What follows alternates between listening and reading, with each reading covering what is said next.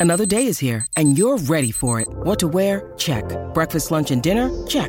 Planning for what's next and how to save for it? That's where Bank of America can help. For your financial to-dos, Bank of America has experts ready to help get you closer to your goals. Get started at one of our local financial centers or 24-7 in our mobile banking app. Find a location near you at bankofamerica.com slash talk to us. What would you like the power to do? Mobile banking requires downloading the app and is only available for select devices. Message and data rates may apply. Bank of America and a member FDIC. When you need mealtime inspiration, it's worth shopping Kroger, where you'll find over 30,000 mouthwatering choices that excite your inner foodie. And no matter what tasty choice you make, you'll enjoy our everyday low prices, plus extra ways to save, like digital coupons worth over $600 each week. You can also save up to $1 off per gallon at the pump with fuel points. More savings and more inspiring flavors make shopping Kroger worth it every time. Kroger, fresh for everyone. Fuel restrictions apply. And I think what I realized at a young age is I always thought it would just be like you're a high schooler and you're in college and you might drink, but then you're an adult and then you're responsible and then it just goes away and there's no such thing as alcoholism. And it's like, no, that can last your whole life if that's the path you choose. This is the Knocking Doors Down podcast. I speak with those who have taken the darkest times of their lives and share their stories to educate, motivate, and inspire others to be their best self. That's what Knocking Doors Down is all about. I'm your host, Jason. I accepted that I'm powerless against alcohol, and in my sobriety, I've confronted my unaddressed childhood and adult trauma, as well as severe anxiety and depression. My guest on this episode, Melissa Bright, the host of the Bright Side of Life podcast. Melissa is an award winning podcaster who focuses on mental health and self care. She struggled with depression and anxiety, as well as the trauma of losing her mother. We discuss how the loss of her mother has continued to affect her well over a decade later, how her childhood and her parents' divorce affects her in her current relationship. We also talk the importance of not looking external of yourself for fulfillment, and we get into some fun random questions. And of course, Melissa leaves us with inspiring final words. For more on Melissa Bright, go to the If this is your first time listening, please hit subscribe on whatever platform you're listening on Apple Podcasts, Spotify, and please subscribe to the YouTube channel as well. All the links are in the description. We couldn't do knocking doors down without 5150 LTM. If you want some cool hats, shirts, sweatshirts, maybe some sweatpants, I've got my favorite camouflage 5150 sweatpants on right now. Head on over to the store and check it out by going to 5150ltm.com or click the link in the podcast description. Then at checkout, use the code KDD20. That's KDD20 and get 20% off your entire order. Welcoming to Knocking Doors Down, the host of the Bright Side of Life podcast, Melissa Bright. Thanks for joining me. Thank you for having me. I'm so excited.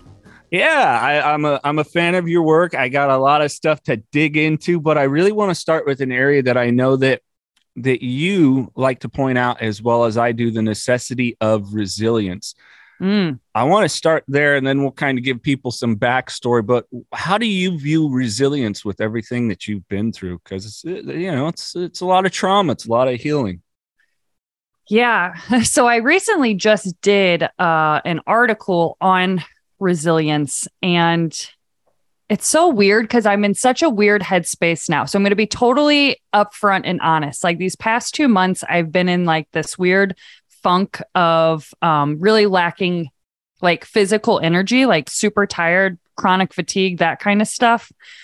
So when you ask that question now, when we all think of resilience, it's like getting knocked down and then getting back up again. And yeah. this knockdown can take a day where you just had a crappy day and you get back up to years.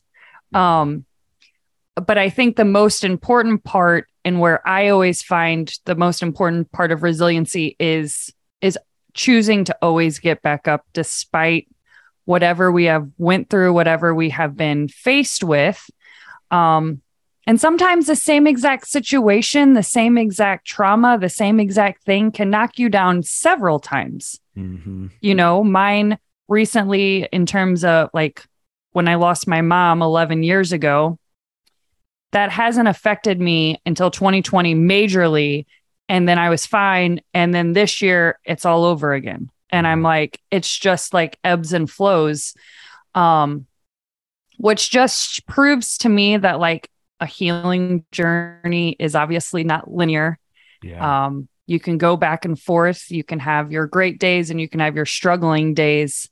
Um, but it's important to know that like you have people in your corner and that you can get back up and you can rise again and and fight and I, I I agree. I think a lot of people, and I don't know if we're we're sold on it because we all definitely get our Hollywood movie stories where it's, you know, challenge, challenge, challenge, resilience. Uh, you know, ends with a nice button, and life just doesn't work that way, especially when Mm-mm. it comes to love. Because I was going to ask you, what what do you think had brought you down? A lot of people, I think, are feeling that right now, don't you? I think we're just in a weird time. we're in a weird time, but this is what is so well. I can tell you what mine is, and I'm going to be completely honest with you and your whole audience. so, and I know you just talked to Tim McCarthy about him taking medicine, you taking medicine. And last year in April, I was diagnosed with generalized anxiety disorder, which is no surprise. I've suffered from debilitating anxiety since my mom passed away 10 years ago. So they put me on um oh my god, what did they put me on? I can't even remember. Let's say I think Prozac it was. oh, Well, I think that's what it was. Now I can't remember. Anyways, I know that it says causes drowsiness. Mine was immediately chronic fatigue. Like I felt I had been awake for days on this medicine. And I'm like, I don't think I can do this. Like, cool, my anxiety's not here, but I feel like I've been awake for 4 days. And I'm like, this is this has only happened since I've started this medicine. So then I started taking kratom. I don't know Oh. if you're familiar with kratom. I've heard about it. Okay. Well, it's like a natural, it's natural and it I'm going to freaking butcher this and people are probably yelling and stuff, but for me it gave me it hel- it's made me speed and gave me energy. sure. But then followed by speeding, then you would have like this crash. Right. Well, I was taking it all the time. Um, so just highs and lows, highs and lows, highs and lows, highs and lows. Um, and then I realized that that was giving me really bad fatigue. So I was trying to get off of this like the past month, and the withdrawals were oh so not fun. oh, And that's where it really, really put me in a really depressed spot because I am such like a go-getter. And so to have my physical energy already in question, and then I'm trying to get off of this, it was just like this.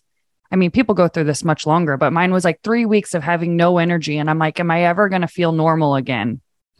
So I'm coming off of that, but I'm still having a little bit of the chronic fatigue, which is like still messing with me. And like, I've never had any health issues like this. And for people listening and you, if you've ever had like health issues that are physical, those can mess with your mind very quickly, also, on top of the mental stuff we have going on. Oh God, absolutely. I, I've had a um, separated shoulder, and no doctor will listen to me or Mm. anything else. And now I'm in a place that I can't afford it anyway. And so, yeah, sometimes when it's acting up and it hunches me over, it's it's it, it's weird because it destroys my posture. And at six three, and I'm hunched over, there's something about it psychologically, in addition to the pain and a guy that you know, it's kind of hard to get me to take Tylenol anymore. Uh, Right. You know, Right. it, it, it does. It just, there's no other word. It fucks with your head. And, Yep. You know, you, you just are, you're worn out. I wake up because I'm in pain. I haven't Mhm. slept well. So I know what you're talking about. And it's just like, how, do- how do I get, where's the resilience in this? Is it the acceptance? Here's life as is. Uh, this is now your base level or, you know, Right. yeah. And it's just like, ah, this is not the base level I want in my daily life. No, it is not. And that's where I like Oh my God. It and my mom already struggled with chronic fatigue because she had fibromyalgia, but I wasn't aware of this as a young kid. I don't know what's going on with my mom. Like, sure. okay, she has this stuff going on, but that's not really like resonating with me. Um, so it's just been like scary. And then this is the month that my mom died. It's like a whole thing. There's like several layers to like this funk that I've been in that I've been trying desperately to pull myself out of. But there's also like the shame that has came with it because of I've been on such this amazing healing journey and I'm like pro mental health, like, oh my God, you got to have self love. And then mm-hmm. now I'm like trying to pull out all the tools that normally work for me. And I'm like, nothing's working. So then the question kept becoming like, well, then am I just supposed to be here? Right. Mm. You just said that, like, maybe this is where we're supposed to be for a minute until we figure out something else. So I'm very like, um, introspective in terms of always asking like why am i feeling this way what's making where where is this happening and like i have some answers and so the biggest answer was totally getting off of kratom and that's been a bitch. yeah, a lot of stuff uh, scares me now. It took a lot for the doctor to convince me. Uh, I know you don't want an SSRI. Let's try Wellbutrin. This is something even with seasonal you can take. You can get up. You know. So yeah. I was like, oh, okay, doc. Um, but I, you know what? I, I try to and I see it with my kids, both in music lessons and myself, like when I was learning to play guitar and bass and this stuff, is that mm-hmm. you kind of get these points and you're like, I'm not expanding anywhere. But there's something weird that can happen with us that if you just stick with it, that things kind of become a little more clear. And I right. have to remind myself of that. It, it's it's. Uh, I was an avid basketball player in high school and and uh, the first couple years of college and it's weird you know 20 something years later the game all of a sudden makes more sense to me. And it's just it's weird how our brains and life present us these things. And it's you know sometimes we do have to sit meditate pray breathe through it mm. uh hit a hit some kind of a meeting talk with someone you know just just for that day. I think where that one time uh, uh one day at a time thing works really for everybody. It really does it really does. And I totally well, we'll we'll talk more about it, but um I have several family members. My mom was in recovery for 14 years before she passed away. Um I used to go to meetings all the time as a little kid. Mm. Loved it. The Knocking Doors Down book shares all the history and inspiration behind the Carlos Vieira Foundation and how it all started. All proceeds from the book benefit the Carlos Vieira Foundation's Race to Be Drug Free campaign. So, what's that all about? Through the Race to Be Drug Free campaign, Carlos Vieira Foundation raises awareness about drug abuse, donates to drug free programs, and brings drug free speakers into schools to educate youth. The Race to Be Drug Free campaign's main program is the Gloves Not Drugs boxing program. This program is completely free for kids between the ages of 8 and 17 to learn discipline, strength, respect, camaraderie, and the art of boxing. The program was created to keep kids off the streets, out of gangs, and away from drugs. For more info and to get involved, check out carlosvieirafoundation.org. Let's talk a little more childhood. Was were mom and dad together, separated, divorced? Yeah, so they were married until I was in kindergarten and then they divorced and it was me and my brother. So then my brother naturally went with my dad, and I stayed with my mom primarily. Lived with my dad one time for a very, very short span, um, and just wanted to be back with my mom just because I'm a woman and she's a girl. And I'm like, yeah, that sounds better. uh, but um, she had severe, severe trauma in her life and turned to, she was a nurse. And um, she was stealing medication, prescription drugs. Uh, this is when we were in Portland, um, and I was in third grade, and they she got caught, and they gave her an ultimatum. They said, "You either get sober, or we're going to pull your nursing license." And I think that that obviously was a thing that scared the shit out of my mom, and she got sober after that. From the time I was in third grade until she passed away, um, she relapsed twice. One was literally on uh, margarita, and one was on uh, beer. She was having like, she was scared to like get married again, and she she relapsed on that. Um, but yeah, until like so I really wasn't around alcohol that much after third grade. Mm. Um, I was always around in the program going to AA dances and the whole shebang. so you learned how to party sober at a young age. yeah, Did you- exactly. Did that really? You know, it's it's weird for me because you know my dad in recovery over twenty years sober, but um, oddly, even in high like high school when people were getting messed up and stuff like that at parties, I still the guy that got people home was sober and stuff like that. So it's still odd to me that uh, I didn't hit meetings with my dad. We didn't really talk about it even after his stints in Betty Ford and things like that. So it's did you ever find yourself gravitating towards that area or is it something where you're just like "Mm, i saw this pattern with my mom eh, not for me Oh no, I definitely drink.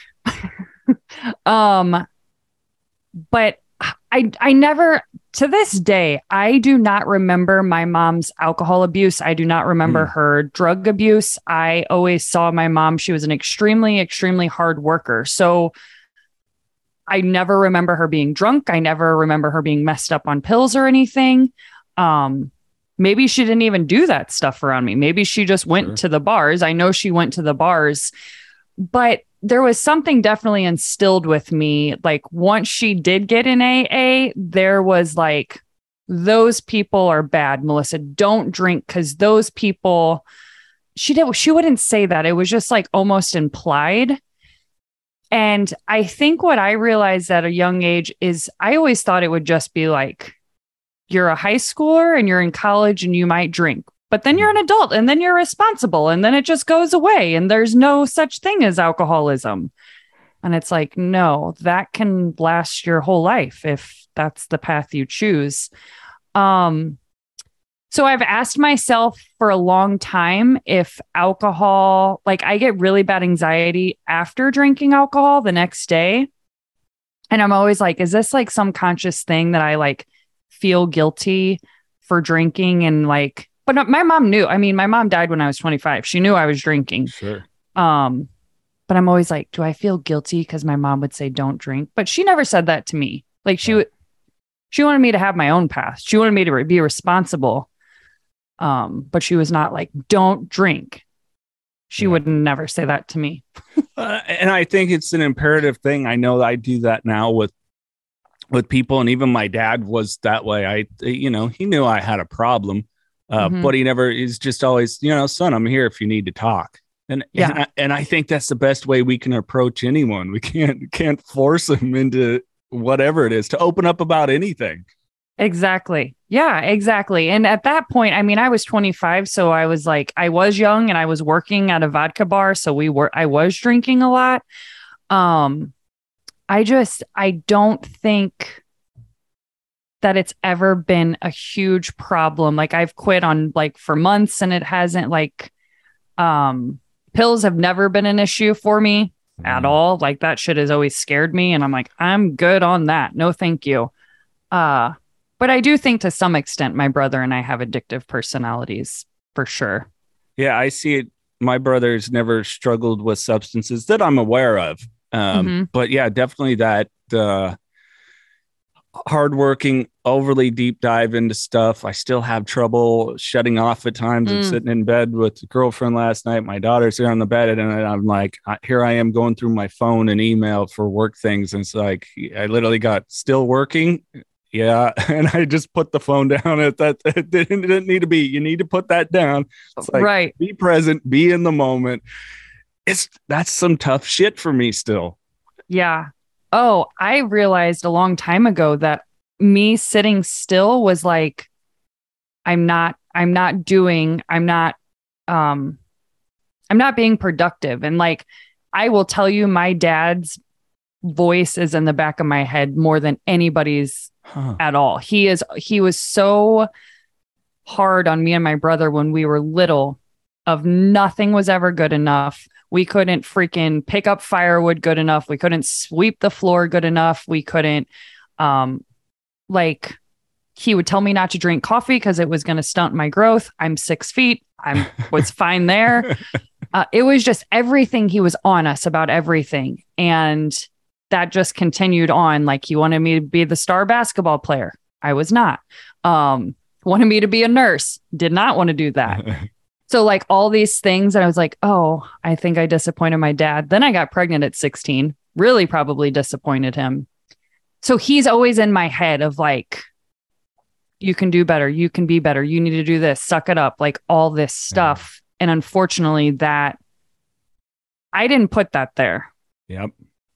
Like he put that there. And sometimes I feel like I'll get off my soapbox in a minute, but like parents don't realize the damage that they're doing because I get so hard on myself, extremely hard on myself. And I literally said in the car yesterday, I'm like, I did not do this shit to me. I did not. No, this came from somewhere. And I know it was my dad. No, you're absolutely right. Because I was going to ask you about that before you alluded to becoming a mom at 16. Was how that affected you with relationships and you know seeking out a partner. It's mm. it's a big factor. It is. Yeah, yeah. So first of all, me having my daughter at 16 was the greatest blessing ever, ever in my life, and I say that for so many reasons. One, she's 20 years old and she is my absolute best friend. Um, everything everybody thinks we're sisters, which is great for me. um, but she, my mom, got to have a grandchild for 10 years before she passed away. And she was with my parents every weekend because that's when I was working because I was in school, high school, and college. Um, that was a blessing in itself as far as relationships, I truthfully didn't have a lot of relationships in my 20s. Uh, it was not something I was affected by. It was not mm. something that I really sought out. I I was doing my own thing.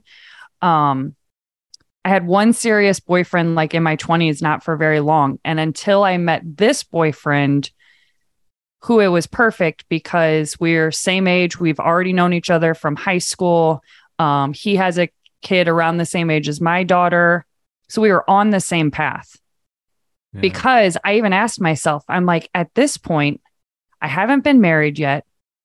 I'm going to have to have a guy that already has kids because I don't necessarily want any more kids. My daughter's at this point was like 16, 17 before I dated my boyfriend now.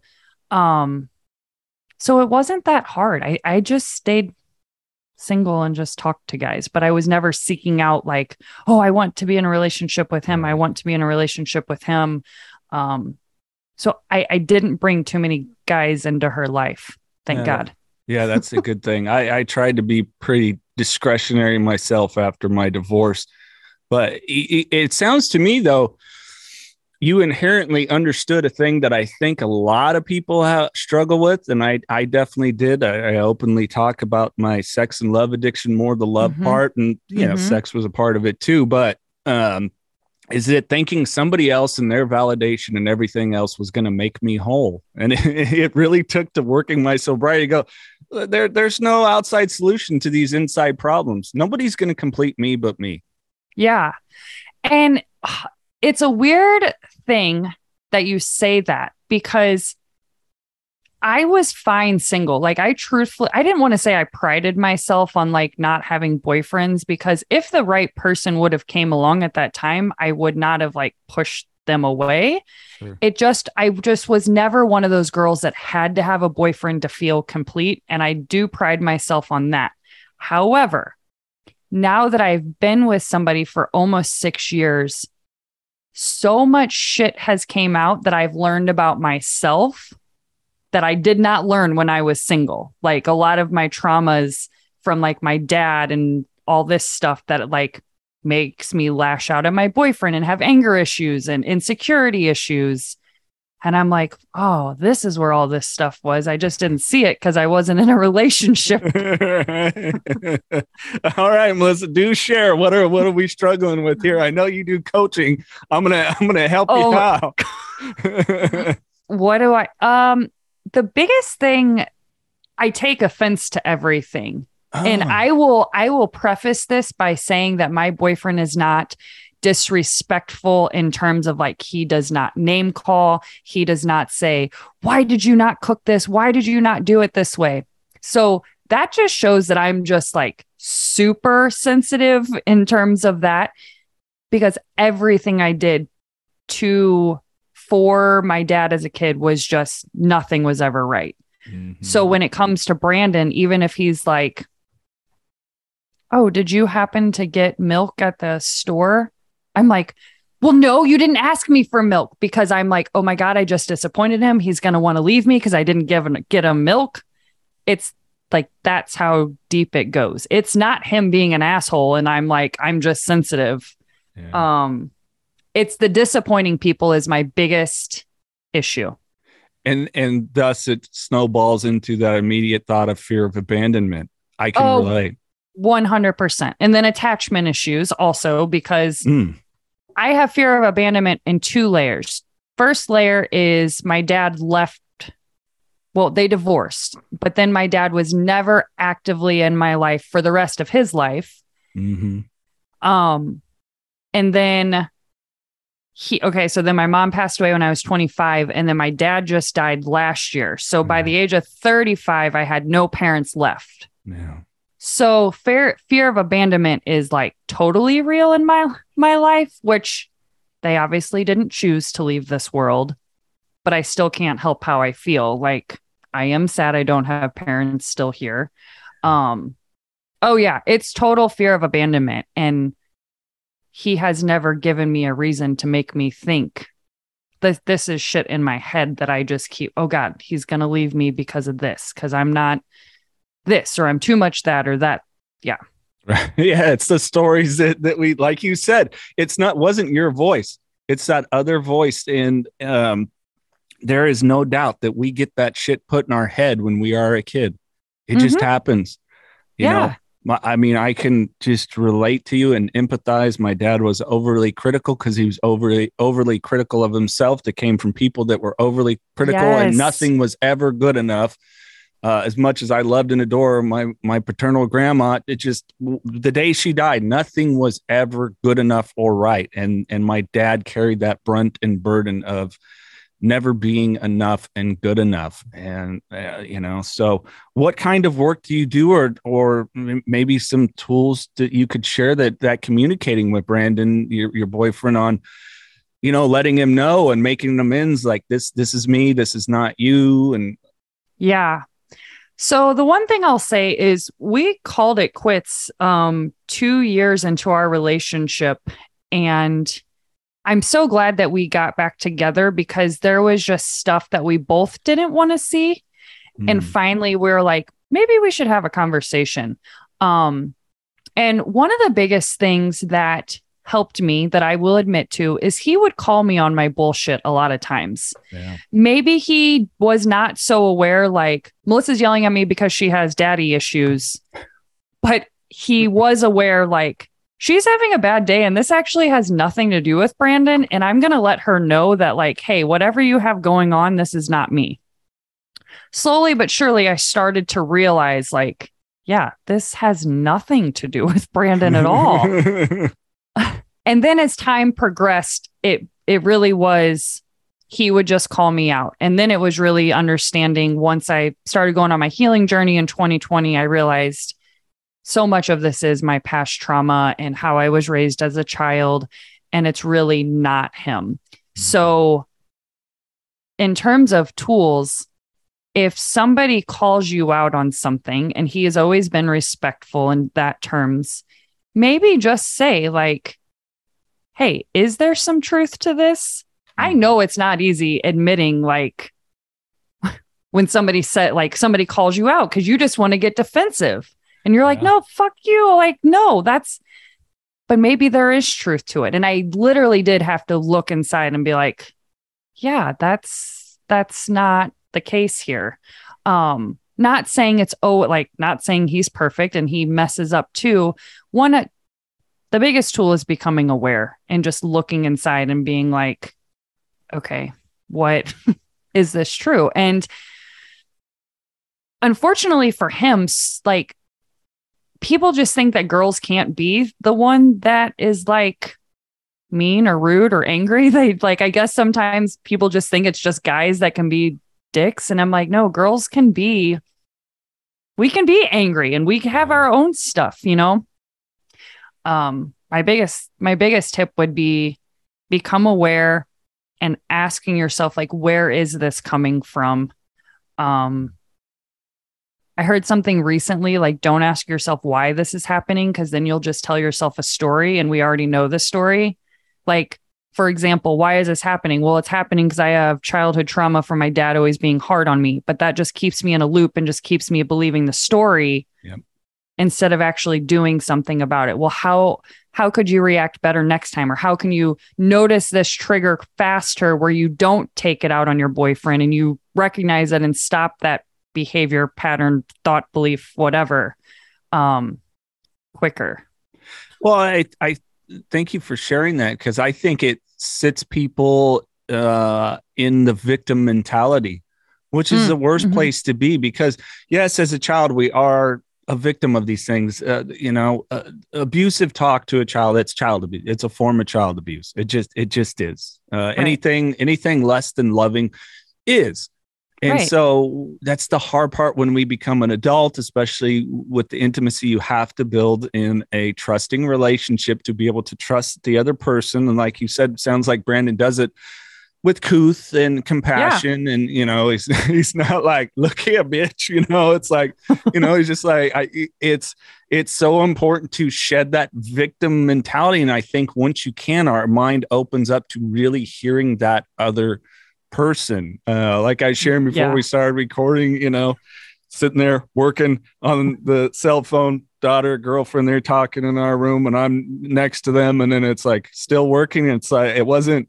It wasn't a rude question. It wasn't a stop doing that. It was it was simply a polite question, and it- and it was that reminder because I've shared, uh, help me be in the moment more because Yeah. I, I get obsessed with work and I let these moments pass that are fleeting quickly. Like you said, your daughter's 20.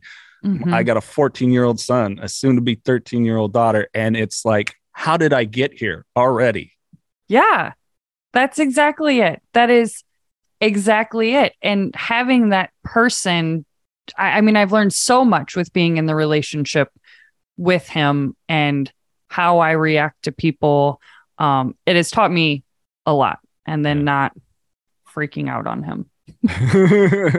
I, I, I hope more of these conversations are happening around because we really have to break that uh, Hollywood mentality of how the relationship goes. And if there isn't a ton of friction and crazy passion and all these things, like no, all that stuff's activating your nervous system. It's it's it's it's snorting people. It's no different than than popping a pill, putting something up your nose, pounding 20 beers, whatever it is. Yeah, it's interesting that you say that because I've had my own issues with like I I'm a Leo, as are you. So Yeah. I'm like a lover through and through. Um my boyfriend is not the most affectionate person and forever I always criticized him for that. Um and I made him feel bad for that, but like in ways that like you don't you don't touch me so then you must not like me where he was not raised in a affectionate household. Um and that in turn like would mess with me. Where now i have like i have this awareness that not everybody grows up in this like Mhm. aff- i mean i'm not saying we were always hugging but clearly i'm affectionate so my parents did something right to that regard. But did his parents do something wrong or maybe they weren't brought up giving hugs and and stuff like that? Um i'm going on a tangent and i forgot my thought process here. But just realizing that we all come from different paths and we're all working with each other Yeah. um and that not everything has to be movie and hollywood related or just being okay in a moment that doesn't have to be so grand. And that's where i sometimes struggle. Me too. And it's not anything that that that cassandra does or doesn't do i i have to really catch myself that th- these are my thoughts this is my Mhm. stuff this is my thing uh, you know the the uh you know i mean the kids are with us all the time which is great it's Mhm. not a complaint but it doesn't really lend uh, along with our budget right now as everything gets more and more expensive uh, doesn't Right. really lend to getting a, a romantic date on the coast and staying at a you know, and all these things that I keep telling myself, well, boy, I better do and let her know. And and and let her know she's valid in this relationship and all these things. And it's like eh, this is a shit that's up in my head. It's the stuff that that that I repeated with that love addiction part that I was showing the other person all these wonderful things going to all the concerts or whatever. And the reality uh, behind it all was I'm sitting quietly stressed out because my credit card bills are going up my debt Mhm. is rising my stress level to keep up this this story is Yeah. ever building and it just is it's exhausting It is exhausting. It it is so exhausting and something something my boyfriend has told me over and over like I've I have this picture of him in my head that is just like such a jerk because I am so my biggest fear I told you is fear of abandonment. So I'm scared that one day he how do I explain this? Uh, do you know about attachment like attachment issues? yes and so apparently with attachment issues depending on the type or maybe all of them i don't know like you think that there is something inside you that like if if the world finds out they're just gonna like up and leave you or your friends or your boyfriend or your they're just gonna be like what? You wh-" but there's it's like there's nothing really inside of you. You just think there is. And so that is like always plaguing me but he's like he'll do something and i just freak out and he's like you have this picture in my head that i'm gonna do this or react this way and it's not true. And that is just stories in my head that mm-hmm. i think i'm deserving of him to act the other way. Like well why would he not stay out till three in the morning with his friends? Well no he won't. He'll actually come home at a decent time. I just think this because that's what i think i'm deserving of. No I went I went through it uh many a times melissa. I, I guess i could share this story and not naming names but the yeah i'm gonna go to this concert with my buddies in in the concert you know big rock concert and then the story is played out well you're going to come home or you're not going to come home at all because of course there's going to be a woman there because of who you are and then they're going to come up to you and you're going to be vulnerable to you know and it's like this whole thing and and it i just ended up for me sadly just shutting down and just being like i don't go anywhere i don't do anything Mm, and and I know you know both sides really do this uh, to each Yeah. other. They they can men, women. I, I don't care whatever your relationship status. uh, you know, if you're in a non-binary, people can just do this to each other in relationships because of the stories we tell ourselves with that that fear of abandonment, and it and yeah it sucks because the only way to build trust is to trust, that sucks right? it's all we can do is okay, you're Brandon, you're gonna go and have some drinks with your buddies, and you'll be home around midnight. right And the only way you can let him prove it, and that his word matters, integrity, which people confuse integrity and morality and all these things all the time. No, integrity is that word and following through and doing it, you know, or yep whatever it is. And it and it's hard. It's Mhm. hard, you know. Mhm. I've had it where, where the girlfriend's like, uh, I'm going to go visit my, my parents. And, and because of m- my traumas in relationships, it's like, she really going to see her parents? She's been gone for like seven hours, you know? And it's like, how stupid is that? That, you know, it's like, uh, I get the text message, here, safe at my folks, let you know when I'm coming home. Okay. And I just have to sit in that mode of trust, yeah you know, but, and she's never done anything. Right? Oh, that's what makes Brandon the most mad. It's because he's never done anything to be mistrusting, but yet that's why he's like, You paint me as this picture, but I've never done anything. Like, Right. never have I done anything for you to mistrust me, but yet it's like I'm guilty before I've even like have walked out the door or something. Um yeah, it, it's just being being scared that he's gonna leave me. But it's weird because it's not the it's not the normal stuff. Like it's not I'm not like you're going to go cheat on me, you're going to go do this cuz I've had my own issues of being worried he was just going to die because I've lost a lot of people that I love. Sure. And I'm like, "Oh my god." Um so it's not as crazy as it's it's not like always like this big blowout thing like you're going to do something. But then sometimes it can be in my head. I'm like, "Oh god. What's going to happen?" Well, and it's it's so tough when we. It's the weird nuances of love, right? Uh, that Mm. I know I can play out those stories too, because uh, just like that, the you know, then it's like, oh my gosh, it's it's it's it's been five or six hours. Um, is she safe? Like Right. it immediately turns says she's safe. Like you know, I I just adore this person and what we're building together, and uh, you know, and, and I get off into that area uh, as well.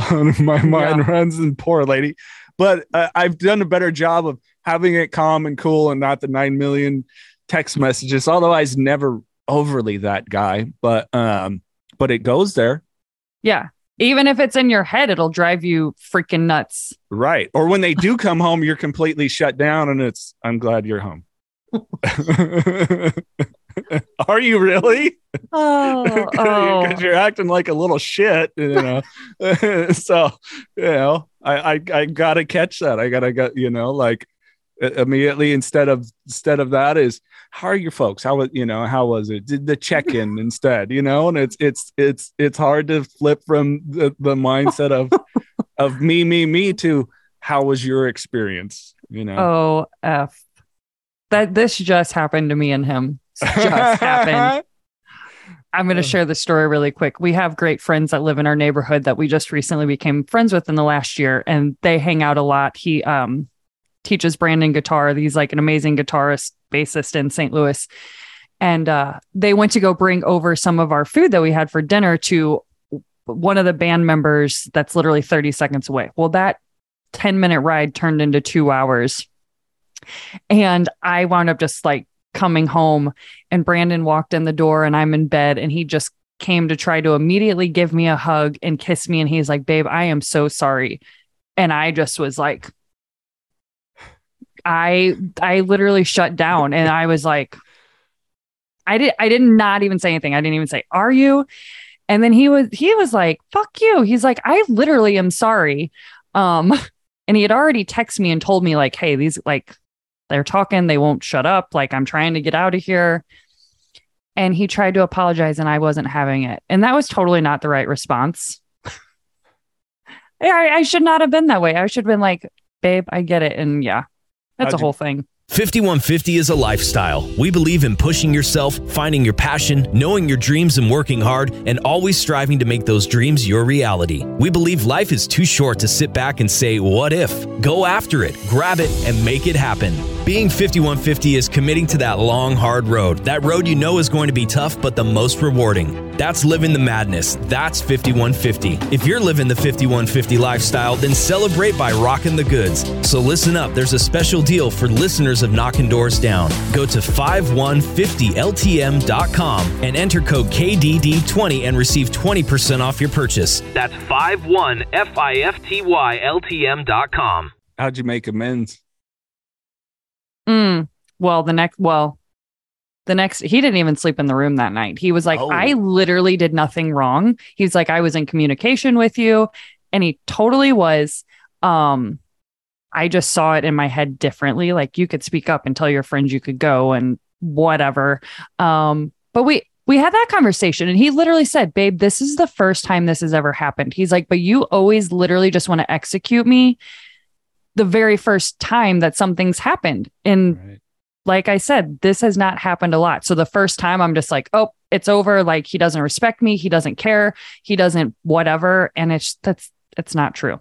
Yeah, it becomes a control factor, don't you? You think, um, or at least Yes. from my experience, Yes. it, it totally totally becomes one. And again, it's looking for that outside solution to to our internal problems. It was totally about control because it wasn't like he was he literally when I texted him, I said, Where are you? He took a picture of he's like, Look, they're literally FaceTiming with their other bandmate. I'm here. I'm trying to get out. And it was, it totally was about control. And it's just, it, it all goes back to, am I just going to be forgotten about? Am I just going to be forgotten about? Right. And we even play it out too. uh, I, I don't know about you. I've done this. I've not ended many relationships, but when I did, is like, ah, see, I'm the one that w- had the power. I'm the one that ended it. Okay, so tell me if I can shut down really quick in terms of like if we were to end it, then I'm like all of a sudden okay. because I it's like okay now I have to go in the survival mode again. I'm probably not explaining it very well. No, you are. But it's some like Leos are just naturally like once we're like once it's done we're just like fine okay never mind. Um, but I also think it's a like defense mechanism too. Yeah. Uh, well, we, we we pride ourselves in loyalty. Yeah. Um, oh yeah. But yeah, total defense mechanism. You know, I, I, yep. See, everything that I told myself would be true is true. I'm the one that's taking control of it. I'm in charge of my life, and it's ridiculous because there's, you know, certainty's yeah. great, uncertainty's necessary. We have to accept all these things and kind of at times take our hands off the wheel and enjoy the ride. I know. Freaking A. uh, I, I don't even know who Brandon is, and I love him already. He's a good guy. He's a good guy. yeah. You tell him that? Yeah, I do. Good. I do. Probably yeah. not enough.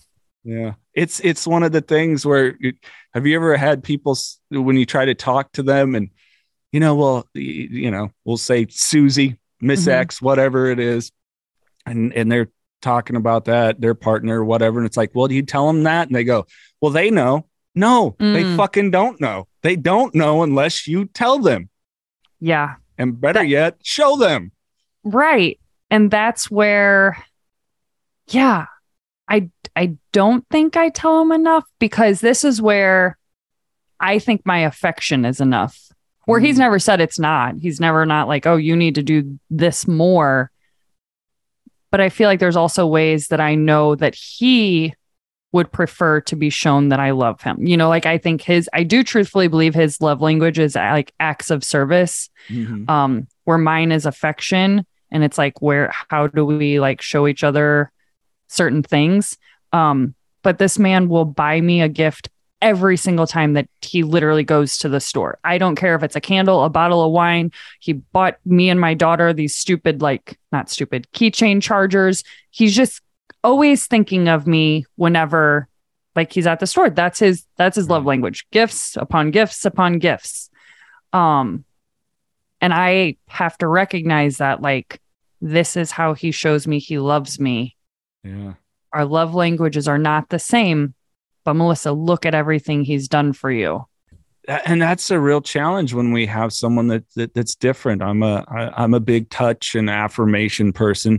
Mm-hmm. You know, I like good one-on-one. You know, uh, you know, vulnerable conversations, and and so you know, you have somebody that's the same way. Hey, great, cool if you don't, then you do have to do that work and go, you know, like, did I really need this? But then you have to, like you said, look at the uh, the overall arch of the person. That wow, this is him. Like you said, he's out and about, and he's always thinking about me. You know, right?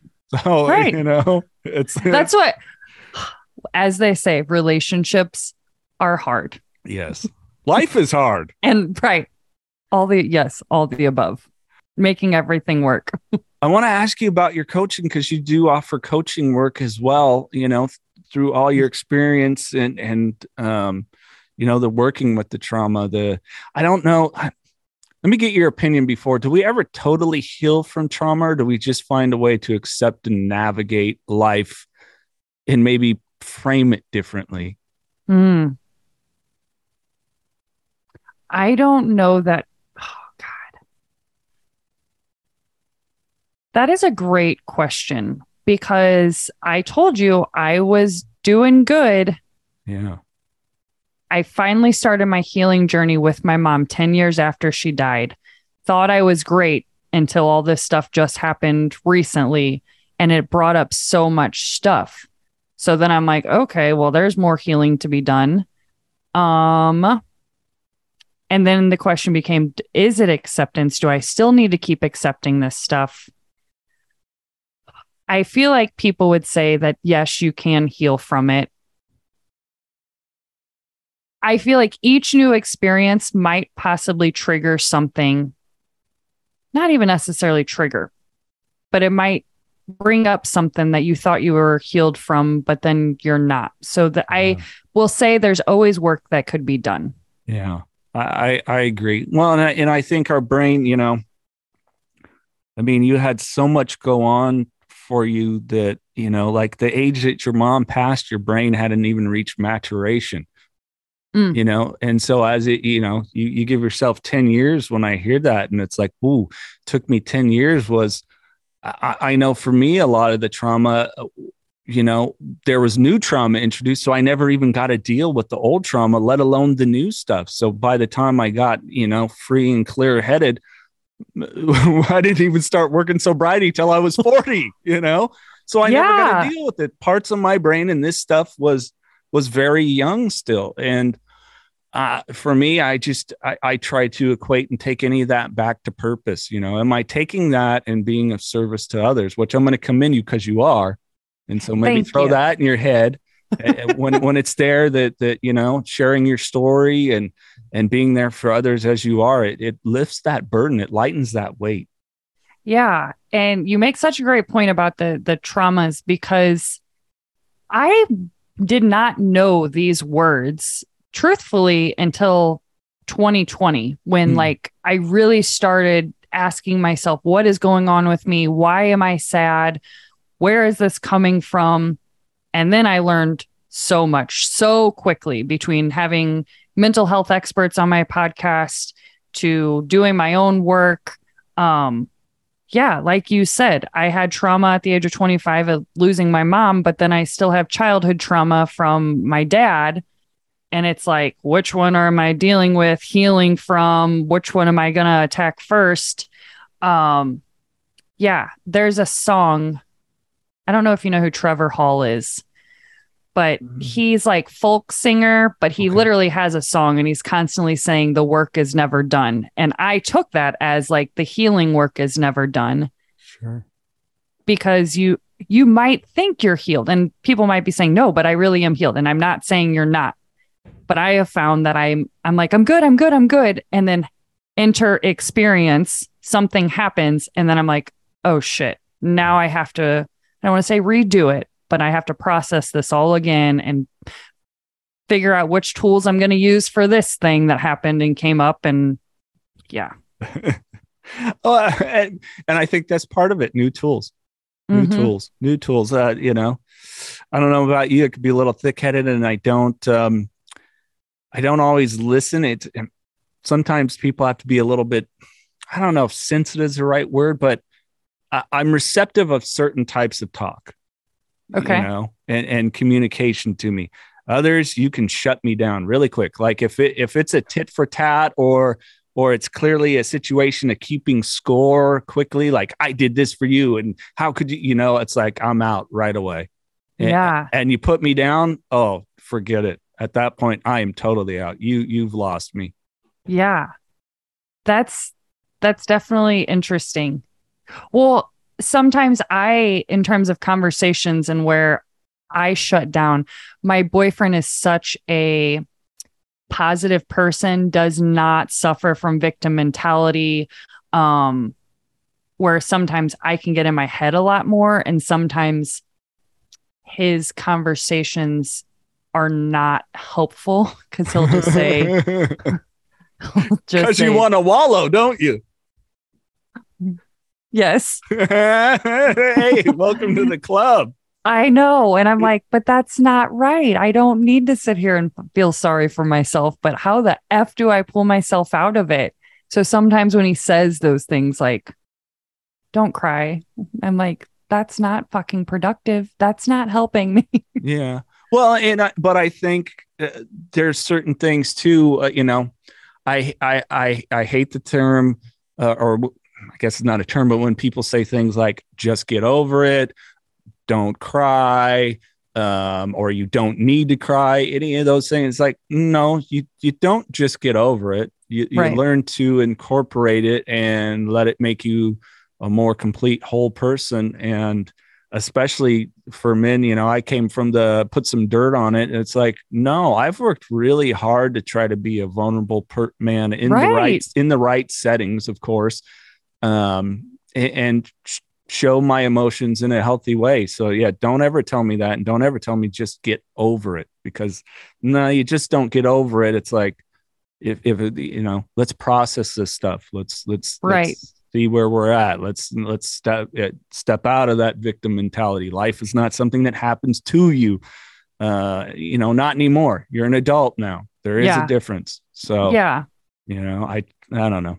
Let's talk your work. Let's talk your coaching work. Let's do it. So I basically call myself a self love coach. Mhm. Um, because that's where I feel like I've struggled with the most is like self worth issues.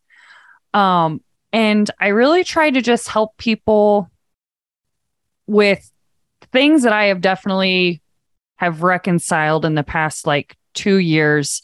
Um, and everything that I've learned, because I feel like there's some people that are still in stages that they might not even realize why self issues are happening, where self issues, um, self worth issues, and it doesn't just have to be self worth. It can be, you know, lacking confidence, and um, I really want to help people with that. My biggest thing that makes me sad is people not feeling good enough because I told you somebody put that there, and I want to help people figure out why and what we can do to get you feeling better. Um so that's what I call myself, a self-love coach. I love it. And it's and you're right. It it just you know, the more experts I talk to, so many that that voice, that negative voice, it's never in my own voice, like you said, Yeah. never. Mm-mm. But it makes it hard to sit there and look in the mirror and go, "I love you. You're you're good enough. You're worthy just the way you are." You know, because as a kid, I you know I wanted to be like Hulk Hogan, big and you know like this guy, and I'm just never. I'm just this tall, twiggy dude, and it's what I am, and it doesn't mean I'm any less worthy of love. I'm not Right. going to headline WrestleMania. Oh well, but you know that's just that's life. You never know. Maybe they'll come out with a different type of wrestling. Uh, it's changed. You know, you can get smaller guys now, but you know, I could pull it off, rip off the shirt. Let's go, brother. Right. oh my gosh, that's hilarious. Well, before we get to random questions and I leave you with the final thought, Melissa, if people want to find out more about it, you get a hold of you, inquire about the coaching, the podcast, all the awesome work you're doing. How, how can they do so? Yeah. They can find everything at the bright side of life podcast.com. Everything's there. Um, socials, you just scroll all the way to the bottom. That's all there. So it's a nice one little pretty bow at that website. Yeah, and it's a wonderful website, folks. Too. It's very easy to navigate. Which I I was going through it all. I'm like, I can find whatever I want to know. it's right here. Uh, do, you, do you ever get, look back and go, "Wow, I had the perfect last name to do this"? Man, uh, there was a plan for me early on. Yes. Yes. I'm like, branding is on point. It's perfect. All right. what what what does your uh, daughter think of the work that you do? Uh, she likes it. She, I think she's really proud of me. Um, she's grown up with me and she's had to see me, you know, go through my own stuff with like missing my mom and everything. So I definitely think she's proud of me. But just like with my mom, is she probably won't understand the impact, not impact, but like it'll hit her later in life, you know, like, oh, she's very like mental health realm, like Sure. definitely um but she's kind of in her own little world too so i think she'll realize later like oh this is what this is what mom was doing okay Yeah. Of course, she's 20. Right, exactly, when we're exactly. not in our own world, right? yep exactly That segue out is hard. I know. right Goodness. All right, let's have some fun random questions for you. Um, what's the last song you listened to? oh god um it had to be kings of leon um i don't even know it's a newer song i was just listening to my google my siri my speaker Right on. I love Kings of Leon. i love Great, Kings of Leon so great much. band. And we all got to admit, the first time we heard "Sex on Fire," we like, oh, that's a great fucking song. That's it's such a great song It is. Uh, if you could have one superpower, what would it be? Ooh, i'm flying Are you? Why? Cause I want to like see everything down here. Down on, yeah, go up on mountains. I guess that's a shitty superpower. It probably could have been more. No, it isn't. There's nothing about it. I mean, Jesus, with the, with the way TSA and air travel is domestically right now. I mean, come on. You Right. know, exactly. You figure if you can fly, you have the strength to strap all your luggage to your back too, and just Two people. right. Let's see. You want to go to Bora Bora? Let's go. exactly. Uh, if you could travel anywhere in time, but you had to stay there, when would it be? Uh, where would it be, and why? I have said this forever, even though I don't smoke weed, but I'm like going back to Woodstock. Was it 69? I believe so. Whatever. That just seemed like such a such a great time. I I know it wasn't probably, but it seemed like a lot of fun. Maybe I would have done more drugs back then. I'm afraid if I was at it, I always tell people, you know, as a big fan of like 80s rock, primarily Motley Crue, Metallica, Yeah. stuff like that. I'm afraid if I lived at that time and was on the Sunset Strip, you, yeah, I wouldn't be here. There's no way. That's what I'm saying. I don't think my life would have turned out the right same way, but it seemed like it was fun. Like just like you, music has been such a huge influence. So I'm like, that just seems like a great, great time. What is something that uh, that people might be surprised to learn about you? Maybe something you don't share on the podcast or through your work. I swear somebody has asked me this before and I thought of it later. Um let's say that well, I used to want to be a songwriter Really? because I wrote a lot of poems. so I'm like, maybe I can turn that into doing songwriting. I did not do that. But before anything, like mu- I was obsessed with music. I don't know why I didn't go to school for music Sure. um I was like, maybe I can work at Pandora. This is like when Pandora came out. And I was like trying to figure out all whatever I could do with music. Um that's what people don't know about me. That's cool. I love it. Do you have any particular genres that you like, or are you pretty open to? Dude, I love everything. I will go from gangster rap to country to alternate I mean all of it. Same. That's when you know what I when someone tells you I'm a music lover, and then you ask them their taste, and it's just this this singular genre. It's like, no, you like what you like. That's that's not Exactly. loving. You know, it's like, but if somebody goes, oh yeah, I went from Chopin to Snoop Dogg to to Metallica to you know to Prince or whatever. It's like, oh okay, yeah, you Okay. are a lover of music, I- right, okay. exactly. um we we uh we produced the bright side of life movie who's playing you Oh my god.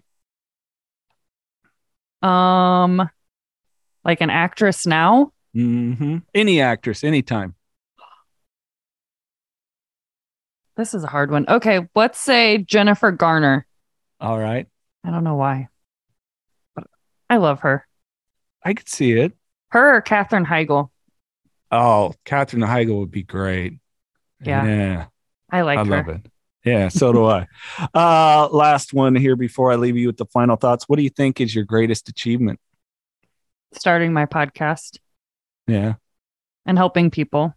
yeah Definitely.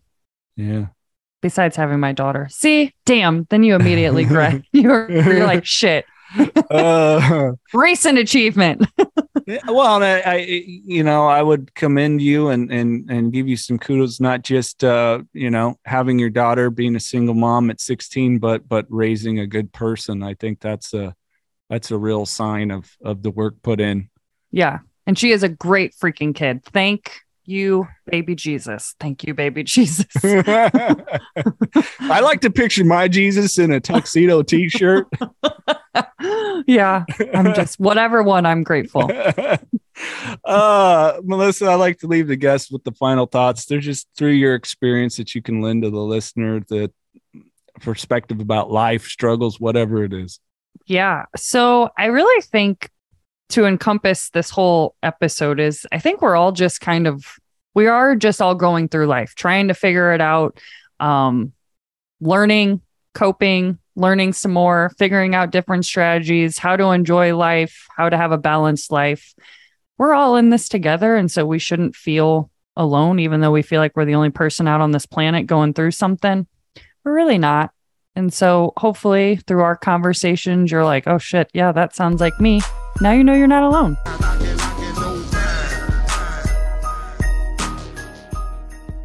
Strengthening communities, providing resources, building awareness, empowering youth in need to overcome adversity and achieve success. This is what the Carlos Vieira Foundation is all about. Through our campaigns, the Race for Autism, Race to End the Stigma, and Race to Be Drug Free, we're able to help so many in need. Our goal is to provide support to families and children and give these families opportunities that might not normally arise. Learn more and find out how you can get involved. Visit carlosvieirafoundation.org today. This podcast contains the views and opinions of the Knockin' Doorz Down hosts and their guests to the show. The content here should not be taken as medical advice. The content here is for informational purposes only. And because each person is sharing their unique perspective, please consult your healthcare professional for any medical questions. Views and opinions expressed in the podcast and website are our own and do not represent that of our places of work. While we make every effort to ensure that the information we are sharing is accurate, we welcome any comments, suggestions, or correction of errors. Privacy is of the utmost importance to us. For those wishing anonymity, people, places, and scenarios mentioned in the podcast have been changed to protect confidentiality at the request of certain guests. This website or podcast should not be used in any legal capacity whatsoever, including but not limited to establishing standard of care in a legal sense or as a basis for expert witness testimony. No guarantee is given regarding the accuracy of any statements or opinions made on the podcast or website. In no way does listening, reading, emailing, or interacting on social media with our content establish a doctor patient relationship. If you find any errors in any of the content of this podcast or blogs, please send a message through the contact page. This podcast is owned by KDD Media Company.